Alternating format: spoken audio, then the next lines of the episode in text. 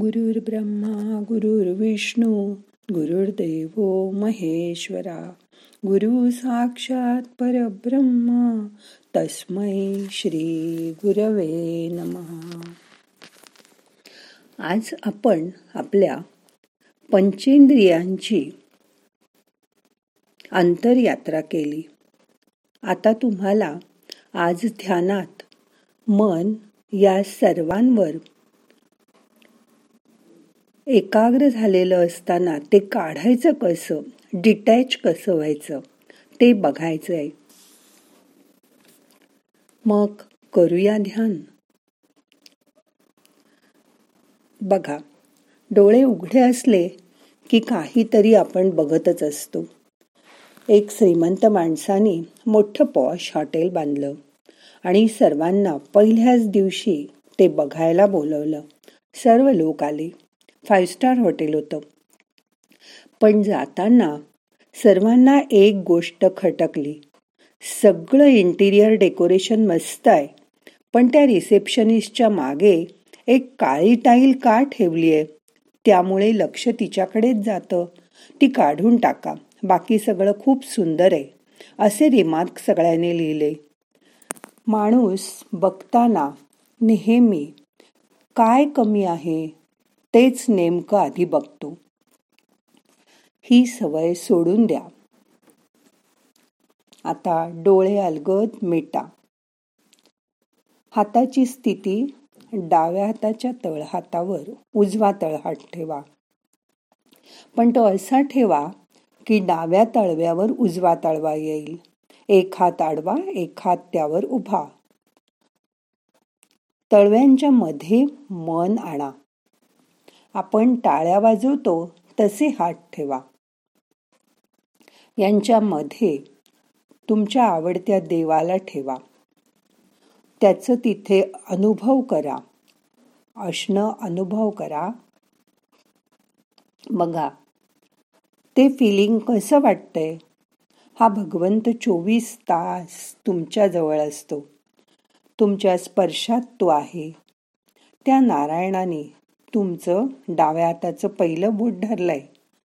त्या स्पर्शाची जाणीव करून घ्या. आता मोठा श्वास घ्या.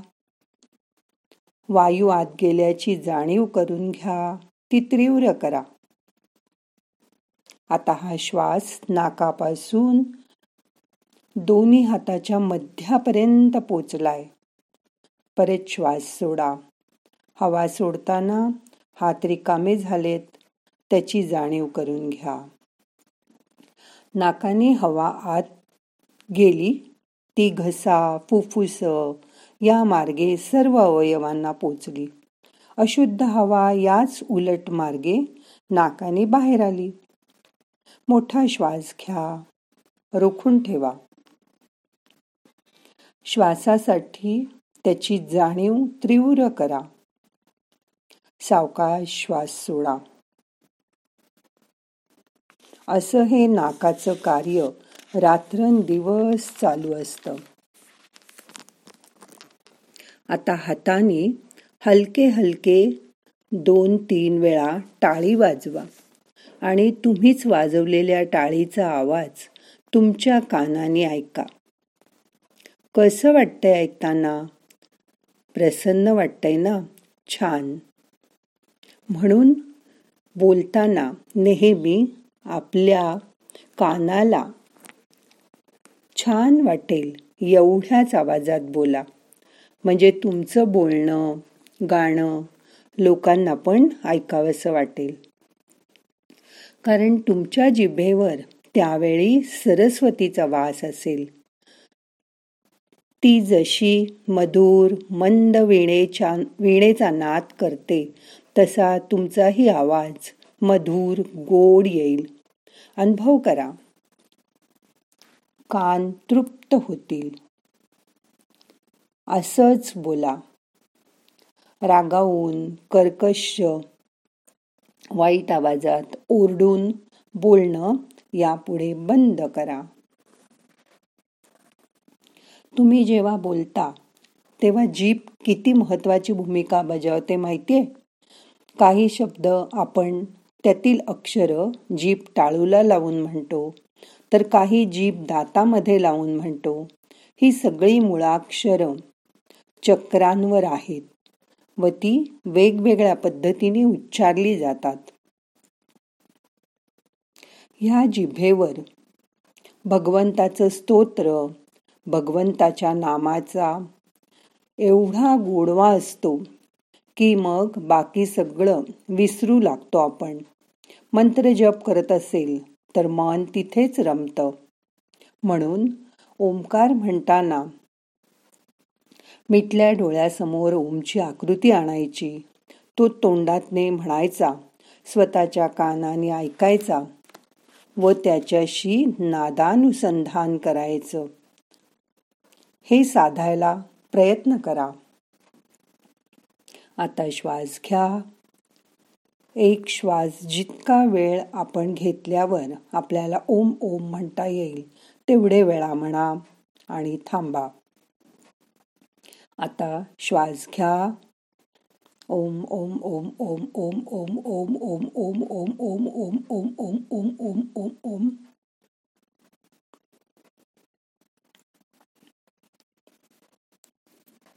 परत श्वास घ्या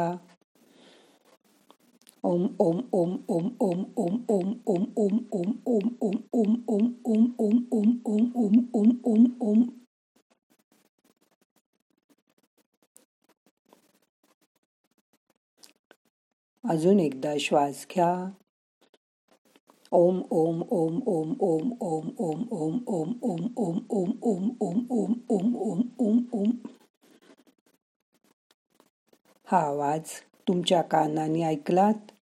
त्याच्याशी नादानुसंधान करा. मन शांत करा.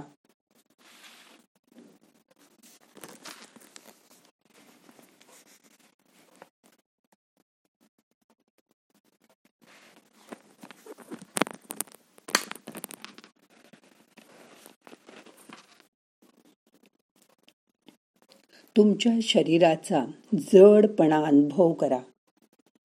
ते पृथ्वी तत्व आहे. ते पृथ्वीला अर्पण करून टाका. शरीर ढील सोडून द्या. ते पृथ्वीला देऊन टाका.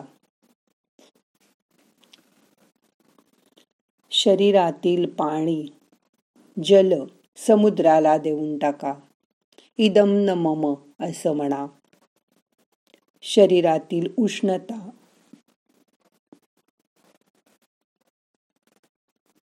गरमी शरीरातील अग्नी सूर्याला अर्पण करून टाका.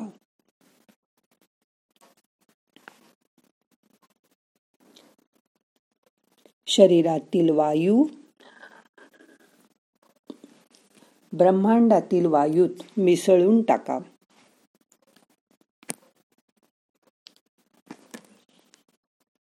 शरीरातील आकाश तत्व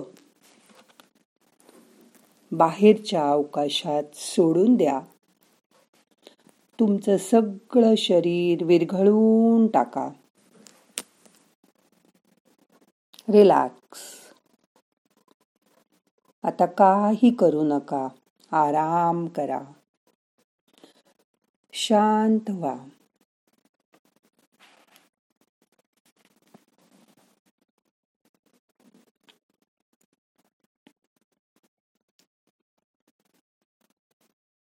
मन श्वासाकडे आणा. श्वास घ्या सोडा. श्वास सोडताना वचा ओठ आणि नाक ह्या ठिकाणी हवेचा स्पर्श होतोय. त्याची जाणीव करून घ्या.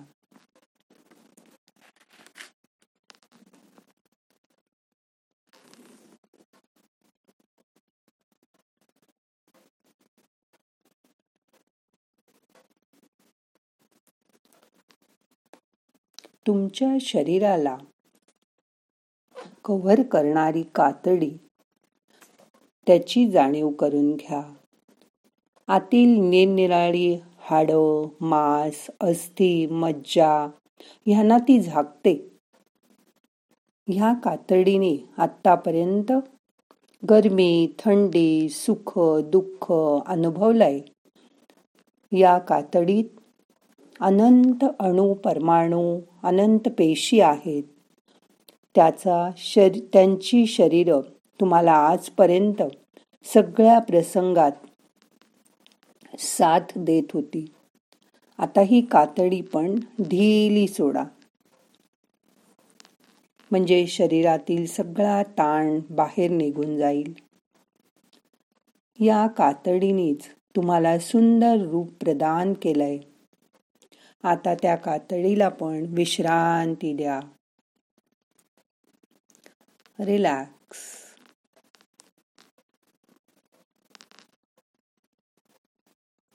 मन शांत. आपलं पंचमहाभूताचं शरीर आपण हवेत विरघळवून टाकलंय. मासे जसे आनंदाने पाण्यात पोहतात तसं आपलं शरीर हवेत तरंगतय. मन शांत झालंय. पाची इंद्रियांवरचा ताबा आपण सोडवून दिलाय.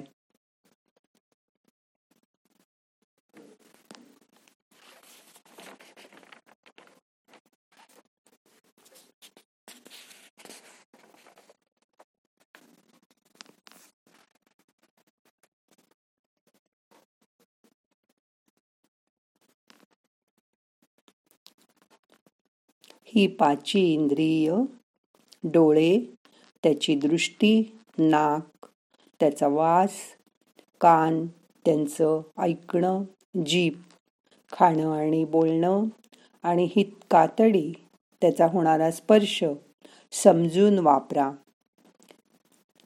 पण त्यांचे गुलाम होऊ नका.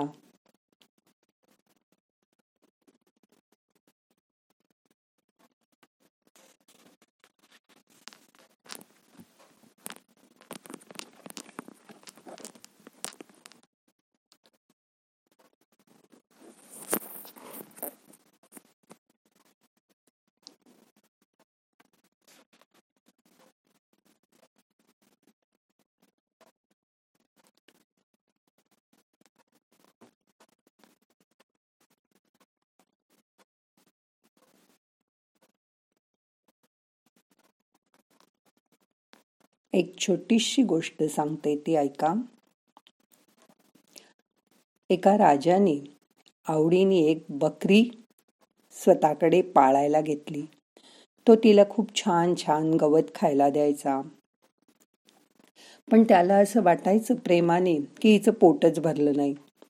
तो राज्यात अशी दवंडी पिटतो की हिला कोण पोटभर खायला घालेल त्याला मी बक्षीस देईन.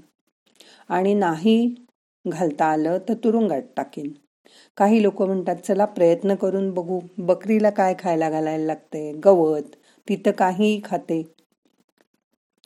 पहिला एक माणूस होतो. आल्यावर त्याला राजा विचारतो किती दिवसात हिला पोटभर खायला घालशील? तो माणूस राजाला म्हणतो तीन चार दिवसात.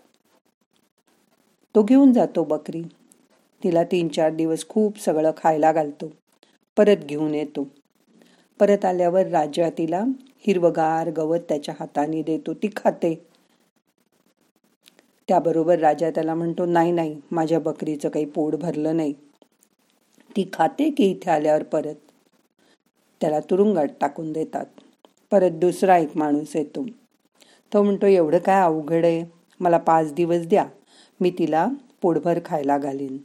तो परत घेऊन जातो तिला भरपूर खायला घालतो. आणि पाच दिवसांनी घेऊन येतो. राजा तिला परत गवत देतो. पण ती खाते. राजा म्हणतो काही हिचं पोट भरलं नाहीये. टाका याला तुरुंगात. असं करता करता काही दिवसांनी एक माणूस येतो आणि तो म्हणतो मी घेऊन जातो बकरीला. मी पोटभर तिला खायला घालीन. असं म्हटल्यावर राजा म्हणतो अरे नाही तिचं पोटच भरत नाही. मग तो माणूस सांगतो पण मी घेऊन जातो ना.